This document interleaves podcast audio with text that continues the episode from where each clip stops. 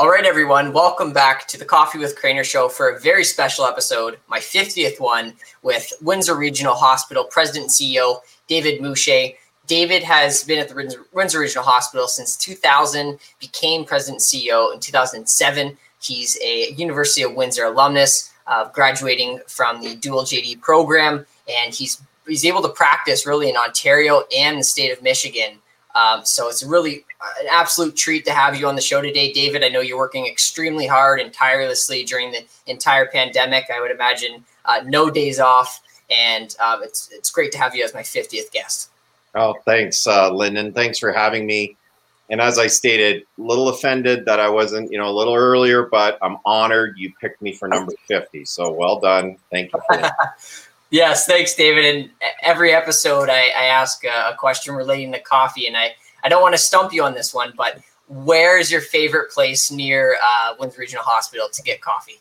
Well, the beauty of it is at uh, both the Met and Ouellette campus, we have Tim Hortons um, establishments here, and um, so that's my favorite spot. But in reality, um, I'm a Mickey D's fan, so I uh, McDonald's coffee, in my opinion, sorry Tim's lovers, is my coffee of choice, both in the hospital and outside of the hospital.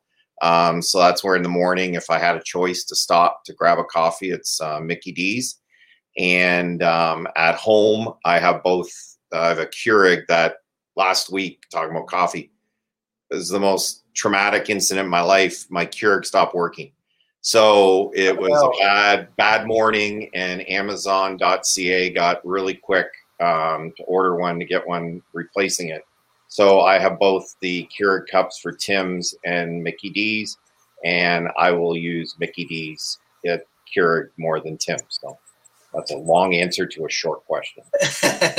well, we've heard it. Uh, if anybody wants to give David a, a coffee, make sure it's uh, McDonald's or uh, well, it's great you have you have Tim Hortons located on site, so you can never run short of of your favorite uh, drink in the morning. Yep, exactly.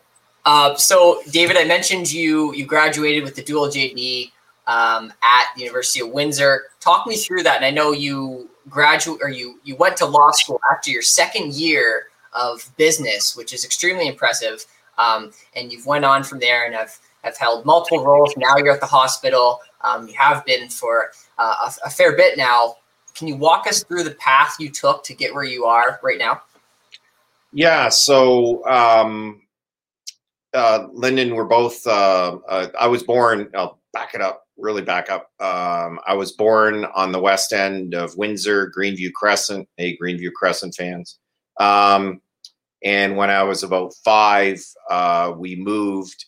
Uh, my parents bought property on the sixth concession of Amherstburg.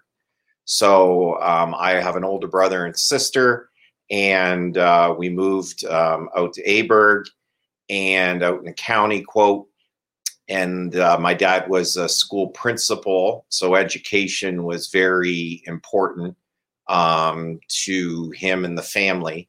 And uh, my mom um, was a bookkeeper, worked at various locations, both here um, in Windsor, in the United States. And in fact, um, my mom came over from the Ukraine during the war um, and met my dad at a dance in downtown Windsor. She was living in Detroit at the time, and then eventually uh, moved over here and um, uh, raised our family here. So, uh, long story short, went to um, St. Joe's in River Canard uh, as grade school, then went to General Amherst, which you did too. Uh, big Bulldog fan. Um, and our CNE uh, Chief Operating Officer, Karen Riddell, is also General Amherst grad, so little known fact. So um, she's older than me, by the way. So um, we um, uh, went General Amherst and then applied at University of Windsor to business. The con- at the time, I was bouncing between: Am I going to become an accountant or a lawyer? I had a couple close buddies who we went to school with each day, took the same classes, and they went off to uh, Waterloo after their second year for uh, an advanced type of business program, accounting program. And uh, now they're both accountants. Um, and I was like, you know, I don't want to do that. I want to apply to law school. I'll stick around here and apply. So I applied after or during my second year because I knew they accepted some students um, after two years, a small amount, and um, at the University of Windsor. And at the time, uh, it was like they were going to do some type of longer term study to see, quote, how these individuals turned out um, from a success point of view. So I never know if that study's been done or not. Um, so in any event, um, applied, had two years business undergrad, um, applied, wrote my LSAT. I think I think I did horrible on the LSAT. I don't even want to look back. I think I bombed it, and um, got accepted. Um, so I was uh, 20 years old when I started law school, and the first day of law school, I met my wife at the uh, library at the sorry bookstore. Um, there were bookstores back then, and this is closing in on you know 30 years ago. Um, and uh, met her. Well, it's over 30 years ago. Met her at the um, uh, bookstore, and uh, she was 19 at the time. So what she did is she uh, back then there was grade 13. She didn't do grade 13. She did a preliminary year at the university, then her second year, and applied for law school and got in at 19. So the two of us, she was 19, I was 20. We started dating pretty much um, when school started and got engaged like within we do everything fast got engaged within six months and then got married um, when school got over so uh, that's the path uh, that led to um, uh, getting a law degree both elizabeth and i then wrote our bar exams and uh, both um, articled here in ontario we're called called to the bar in ontario wrote our bar exam in michigan luckily both of us passed it uh, she did better than me by the way and um, then started working here locally. Our our plan actually was at the time we were thinking of just moving to the states. That we are going to live in the states. I have dual citizenship because my mom, and um, we started articling. Really liked it, and um, decided to stay. Were uh, offered jobs at our firms, and um, I was at Proy and. Elizabeth was at Bartlett's, Bartlett Richards um, that she just quote retired from last year. And um, after about four or five years, um, Elizabeth uh, became pregnant with our, our son Max. And it was at that point I, I, I like to practice a law, the quote traditional practice, but I I just didn't see myself doing that for the rest of my life. I wanted to do something different and I had at the time a lot of education clients. Um, I had a focus of uh, uh, HR, some corporate, some litigation, um, and uh, really wanted to do something different. One thing led to another, and an opportunity came up at Windsor Regional Hospital. Uh, joined here as quote legal counsel. Had a great CEO, Martin Jarash, um, who just let things develop and more responsibility as time progressed. And then when he retired, I applied for his job and was honored to be selected um, after a search to be his job. So that's kind of how I got here. Yeah, I mean that's a great journey, and I think it's inspiring that you you got into law school at such a young age, finished it, and then afterwards um, going to work at a law firm and, and, being a partner after four years is is is really incredible. Uh, and, and, since we're on the the law topic, uh, we did have a question that came up um, surrounding your your law degree, and it's from uh, Jasleen Dayal at the University of Windsor. What are some of the ways uh, your experiences at Windsor Law really inspired you to join Windsor Regional Hospital? Yeah, so um, I find a law degree um, and and the study of law it it really in my opinion, it changes the way you think about issues. Um, it really was was an eye-opening experience about how you examine a particular issue and how you break it down into its components and um, and and and try to get to the, the heart of an issue and and just a different way of thinking. So I found that very helpful, um, and it's very helpful to this day uh, as we're working in a hospital setting. Just to have that ability to maybe look at an issue a little bit differently and break it down a little bit differently, and and then try to help myself along with others work through it. Um, and the last thing I want to be is quote legal counsel for myself, so I don't come across as you know there are experts who do hospital um, uh, legal issues that we work with and rely upon both locally and provincially. Um, but I, just that way of thinking, I, I think helps. So back to the question, going to law school, in my opinion, opens up a lot of doors um, for an individual. So here at the hospital, you know, I'm a lawyer, a CEO, our director of HR, lawyer, manager of HR, lawyer, patient representatives have backgrounds in legal degrees, risk management, legal degrees, um, ethics, uh, both physician, legal. So it, it opens up so many different doors for an individual that just that concept of practicing law and going to court or sitting at your desk and practicing law, the traditional practice of law, don't think of it that way. Um, I always thought of going into law school and knowing that I, I don't know if I want to practice law for quote traditional law for the rest of my life. I want to do something different. I want to use a law degree to do something different. So that's what I did. So um, I, I, think it's a great opportunity that opens up a lot of doors for you. And don't be think don't think that I'm stuck in a, a courtroom setting or you know flipping through files every day. And um, and and you don't need to think that way. That just use it to do something different if that's what you're interested in.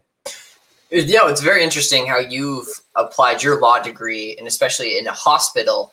And do you think, uh, not being, um, I, I, would say, a uh, doctor, uh, well, you have the Juris Doctor degree, but just being um, a medical doctor or um, having been a nurse or anything like that, do you think that that um, external point of view and perspective has given you an advantage in, in your role as CEO?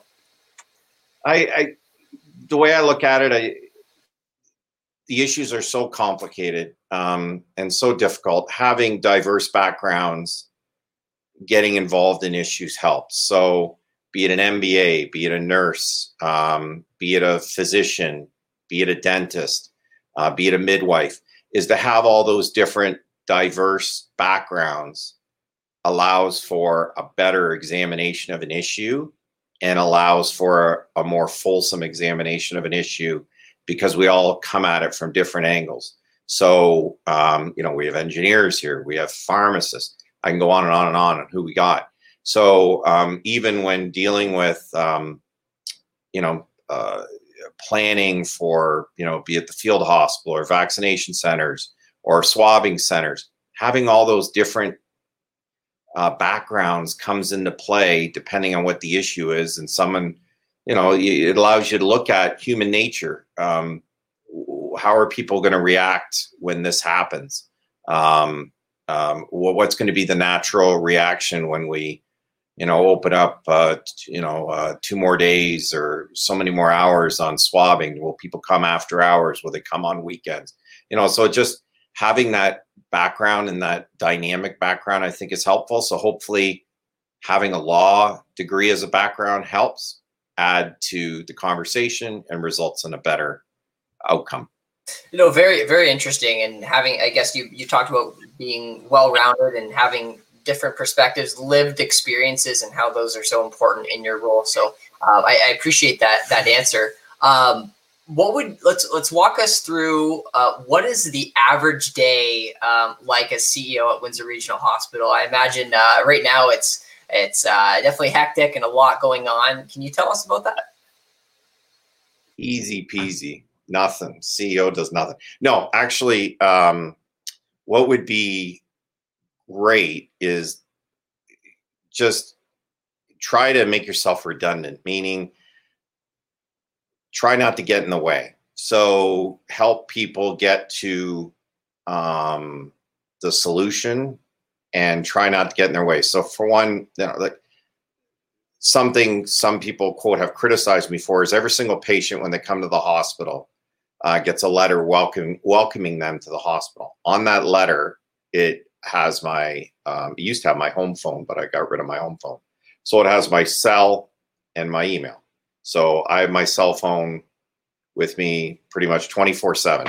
And actually, when people call my office phone, all my office lines are connected to my cell, meaning everything goes to my cell. So I have this all the time. And my nickname on the golf course is Thumbs, right? Because this is what I'm doing all the time. So um, the issue is average workday. I mean, I don't want to get cut. You talk like on April Fools, they um, some of the staff. I should have brought it. Some of the staff I brought it home. Um, put a list of my my day, and it starts. It says uh, David gets up at 3 a.m., sends his texts at 3:45, starts sending emails at five o'clock. At 5:15, he calls you to find out if you read his emails and then it goes through the list and then it says you know it gets to basically at 2.45 a.m i go back to bed. So um i can't i'm not up 24 7 i don't work 365 days a year. So as a result you got to surround yourself with amazing people and that's what we have here at windsor regional hospital is surround yourself with amazing people that work their tails off. And you know it's pretty sad when you know, I'll get an email and yeah, I'll respond. I'll get an email and I'll send something out at 4 a.m. just because you're responding. You're you're dealing with your day. And then someone writes back to me.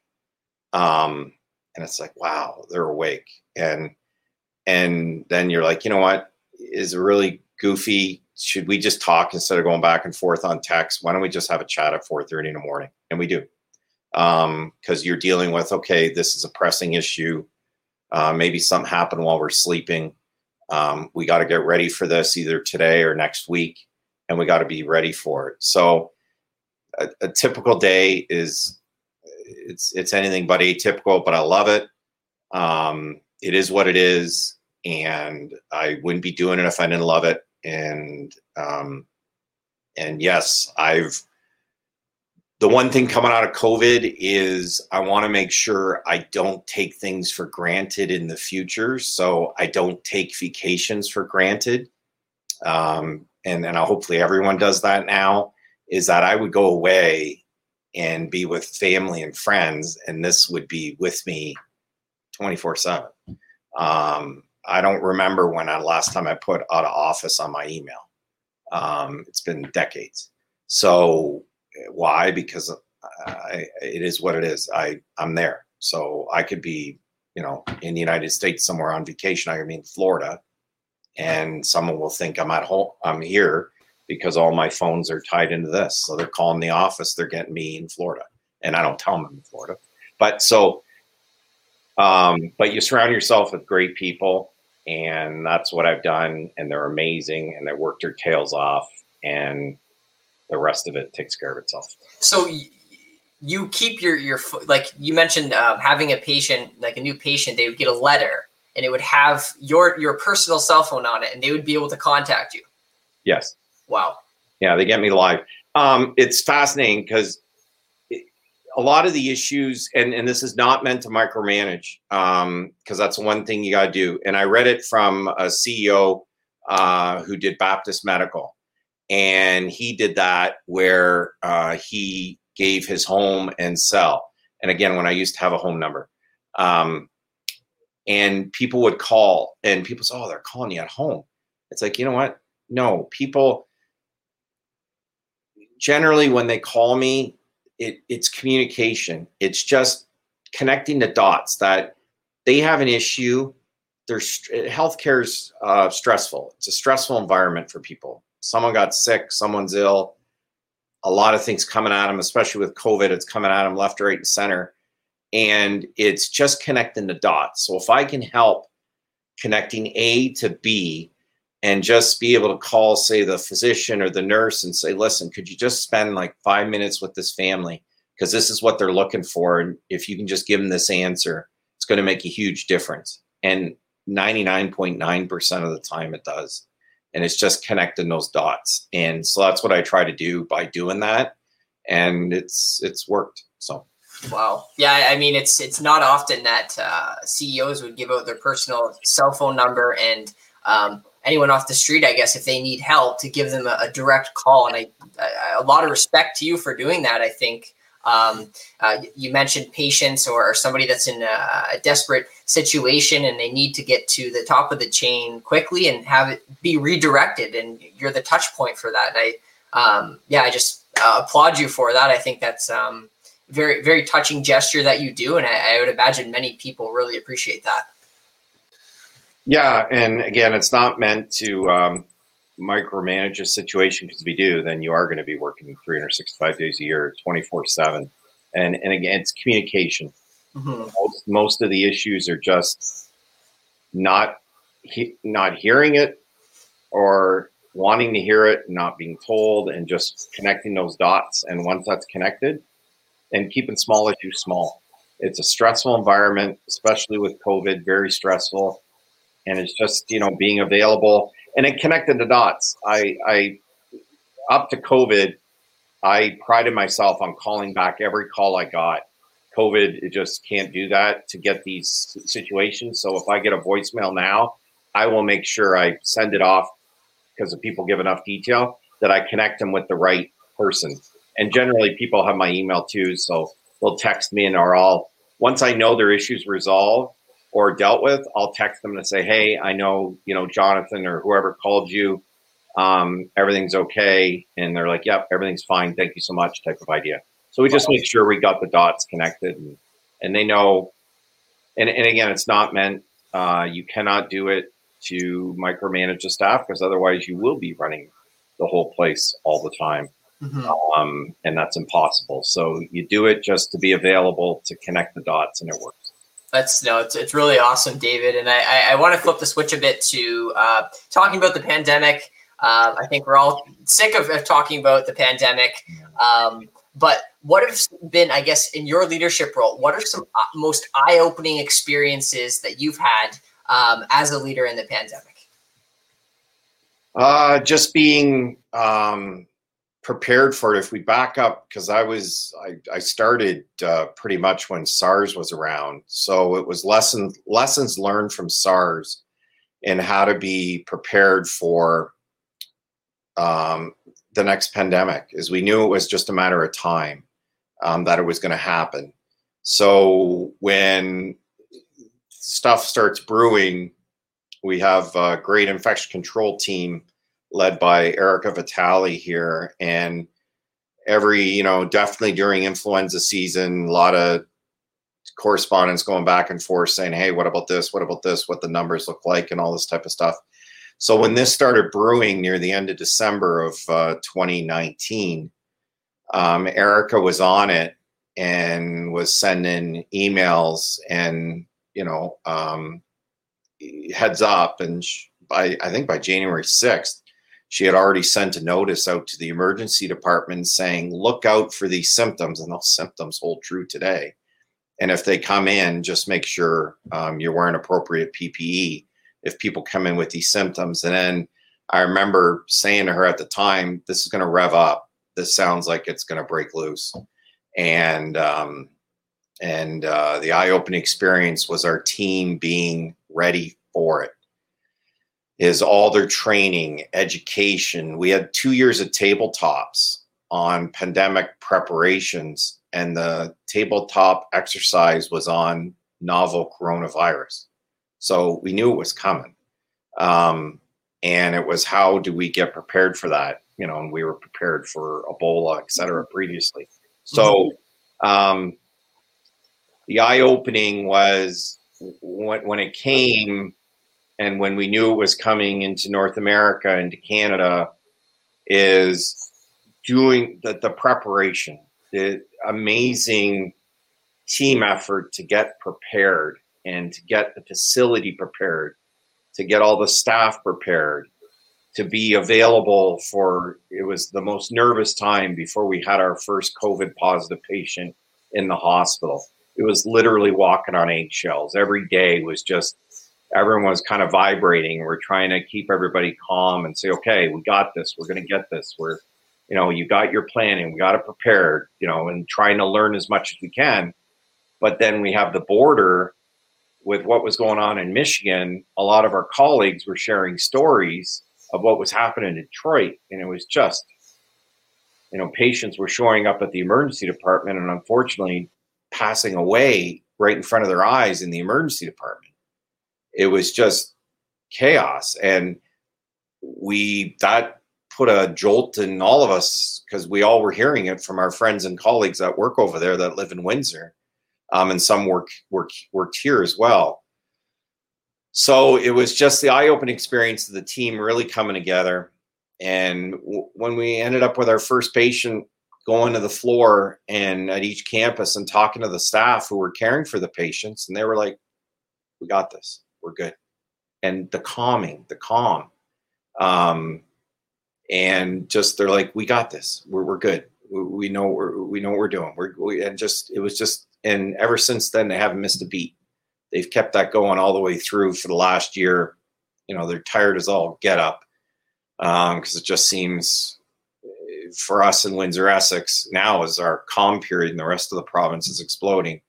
Um, but this is pretty much our only calm period we've had in whole year. A while, yeah. Now, but the fear of knowing what's out there right now, um, hearing from our colleagues on this side of the border in Ontario, it's it's it's not good. No, definitely, definitely not. Um, what is, I guess, been uh, putting some light on this subject? What's been your most proud moment um, leading Windsor's acute care hospital during this entire pandemic? Uh, again, I think it's just the staff and them just just got it. Like they got it. They're just they're they're dealing with the issues a lot of nervousness, a lot of concern, like I said, leading up to the first COVID positive patients patient. But once we had that, just going, okay, we got this as we go along. And um, and and it's been rough. Um, it's been tough. Um, some of them, you know, of course, came down with COVID themselves, and we've had our outbreaks, and it's been a struggle um, through all of that. But through all of that, they're busting their tails to take care of our community. And I remember back we had a I had a town hall um, in early March of 2020, and it was a week before we had our first positive patient, and of course we knew they were coming. And saying to the staff, "This is it, folks.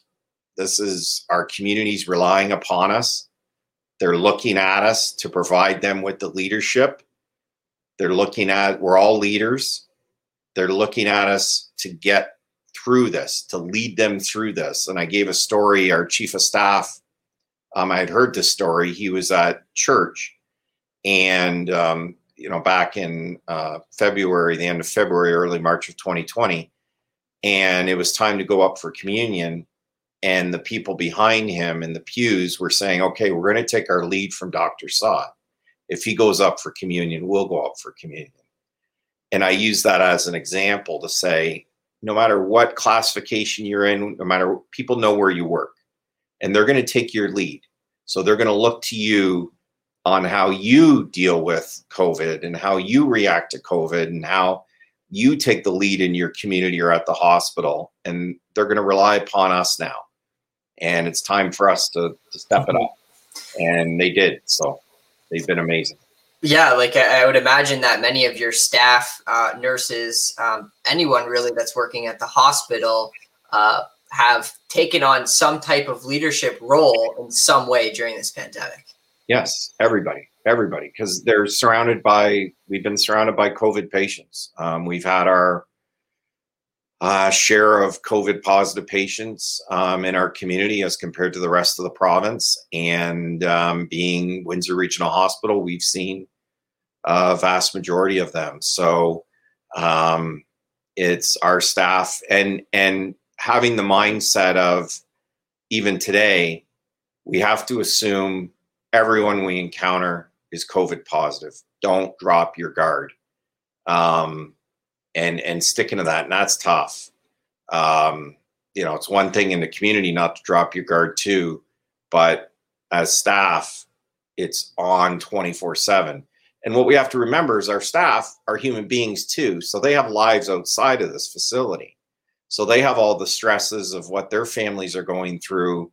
Um, you know, their partners or spouses might have lost their jobs and recognizing that. So, you know, some of the proudest moments is we'll have, um, you know, meetings with staff and town halls virtually and with union executives and the union executives saying, we got to recognize we're here at the hospital. Yes, we're taking care of the community, but also we have a job and we're getting paid. Um, there's a lot of people out in the community that are don't have a job and aren't getting paid, and this has been devastating for them from that point of view. And we have to recognize that as well. And so I have pride in our staff recognizing that that yes, they're doing heroes work, but at the same time, it's um, they have a job, and there's a lot in our community that are not as fortunate. And and as this unfolds, it probably won't get better from that point of view, and it's going to be tough.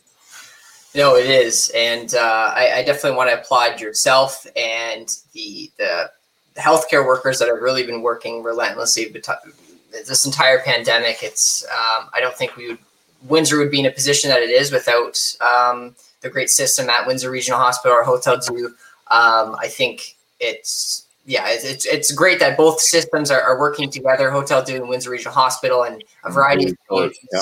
Are, are, all the all the community agencies in Erie Shores, um, and you know our Windsor Essex community didn't disappoint either. They're just just the support they've given the hospital, the healthcare workers at a time, as I stated, they're struggling is phenomenal. Yeah. Um, and we, you know, uh, you hate to say you're surprised because it's Windsor, Essex, and you know I've lived here my whole life, so um, it's uh, you know quote not surprising when the chips are down, they come out and uh, they can't. They they're still coming out strong. Yes, yes.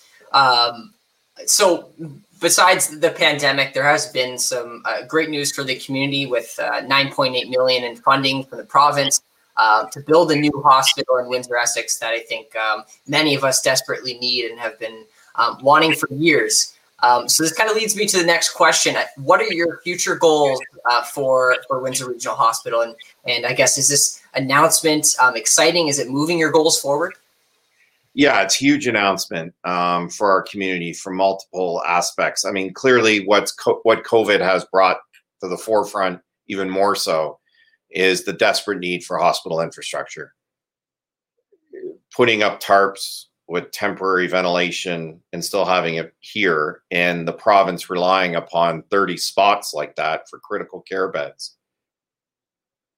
Not 21st century um, healthcare infrastructure. So we desperately need that. Um, so COVID's brought that to the forefront clearly. Um, and the fact uh, this government uh, clearly saw that and has uh, put forward those monies is extraordinary. Um, at a time like this, um, demands on the province right now are unequal to ever um, in our lifetime with respect to the demands. For the, so for them to say this is important and this is needed for the province, and we're going to make this investment, knowing that when they make this investment, they are technically investing in the final product too, because they got to lock it down. Um, so this is massive um, for our community, not only from a quote construction point of view and what that's going to bring in jobs and um, the economy um, from that point of view, but really the healthcare infrastructure um, that we desperately need to care for patients. So our staff is not spending time mopping up floods that are caused by you know ancient pipes that are stuck in walls that we can't find the shutoff valve to because that's ancient as well. So um, and and I have photos, endless photos of all that um, at the hospital, and we throw in millions of dollars a year into keeping these places together. But they've served us well. They've served us for a century each. They're tired. Um, this is uh, for downtown. This is, you know, this. Uh, they've been through the pandemics, so they were back in the flu, the Spanish flu. So um, you know, two's enough. And uh, Met was built soon after the Spanish flu, and was one of the reasons um, for the building of it. So, um, so the future goals is clearly that. That's massive um, as we move forward. It's going to be a lot of uh, excitement uh, when it comes to recruiting um, physicians to this community. They talk about it and they talk about being part of it. They want to be part of it. And we have a lot of physicians who we recruited over the last decade who want to be part of it, who are excited. And I just talked to our chief of staff who said he's in active recruitment now, and everyone talks about it, um, how they want to be part of that planning and part of the team. So that's great news. Our immediate goal is April 11th. We go live with our new electronic health information system. Um, it's a Cerner based system, and that's going to be um, complicated in the sense of any implementation of an HIS is difficult. Um, they generally don't go smooth. Uh, there's a lot of issues. It's very complicated. So, um, starting the 11th for a bit of time, it's going to be a little little rocky from a health information system. Um, but the team's prepped. We're dedicated. We delayed it once. We didn't know if we were going to proceed because of wave three, but again, we have this little window here, and someone's looking over us and keeping us in this bubble here in Windsor, Essex. So we're able to do it and get it going. Um, like I said, we're six six days away, so that's our immediate, and that forms the basis. We we we get that um, along with the great clinical care our teams are doing, the great care they're providing, and then we work on putting them in a facility that matches their um, expert level of clinical care. And I am telling you that facility is if you have an opportunity to go look at the newer facilities in the province, be it Humber, um, you know, uh, Mackenzie Vaughan, which is just open now because of the uh, COVID, um, uh, William Osler, you look at those, they're unbelievable facilities um, and just totally different from a patient perspective. They can be in their own room, have their own toilet, their loved one can stay in the room with them in a segregated area and be in the room and not have to worry. If I had a nickel for every time someone called me to say, please move me out of this room because I have three guests that are keeping me up at night, um, or even one guest that's another fellow patient that's keeping me up at night. It's just I. It's like I can't. And they're they say, "Oh, we're willing to pay for it." I said, "That's not the issue. The money's not. We just have no space. We have no space um, for you to have your own private room. I can't wait for the day for that to happen. So when a patient arrives, they go into a room and we don't got to move them five or six times to find other patients to match up to find space. It's that's your room. You stay in it. Short of you going to critical care or coming back from critical care, that's going to be your room you go into and you leave from. Perfect. Your room, your toilet, your bathroom. I mean, there's one saying it's it's uh, one bum per toilet per, per toilet seat, not four bums per toilet seat. So, and that's what we got right now. Yeah, it's uh, definitely an extremely difficult time uh, for healthcare workers and everyone in the community, business owners, um, everyone in the community from the pandemic. It's difficult, but I think there has been some positive moments, and uh, you touched upon uh, many of them during our, our conversation tonight, and uh, the recent uh, funding for a new hospital that I really think nobody can argue Windsor Essex needs um, that that care and that acute modern facility. And um, I'm excited. I'm glad to hear the progress that's being made at the Windsor Regional Hospital and, and also the the new uh, electronic system that's being implemented um, coming very soon. So uh, lots of exciting things um, during this challenging time for all of us. And I, I just want to give a, a, special thanks to, to you, David, for um, taking the time tonight to join me for um, such a special episode, my 50th one, um, where I think many, many students in the community have um, been tuning in and learning a lot from you tonight. Yeah, thanks, Lyndon, and thanks for uh, what you're doing. I've, I've watched some of them. Um, you do a great job, great concept, and I'm honored to be your 50th. Um, so I'm glad you waited to, you know, you waited to have me number 50. So I, yes. uh, no, but um, thanks, Lyndon. You do a great job. You have a bright future in front of you as well. Um, and for all the students out there, it's tough. I mean, my son, your age, Lyndon, and um, as we talked about before, it, it's tough for you to do this all remotely. You know, like you're you're going to school and being there and being part of it and having the back and forth with the other students and professors, et cetera, let alone the social life. Losing that is tough, and it's tough on everybody. And um, so, I wish you and other students the best um, to get through this, and um, we will get through it. We will get to the other end of it, but um, hopefully, as I said, it'll make us stronger um, for it and more appreciative of our future. Um, like I stated for myself, not taking things for granted that I took for granted before. And that's going to be tough, but I'm going to hold myself to it. And hopefully, everyone else holds themselves to it as well.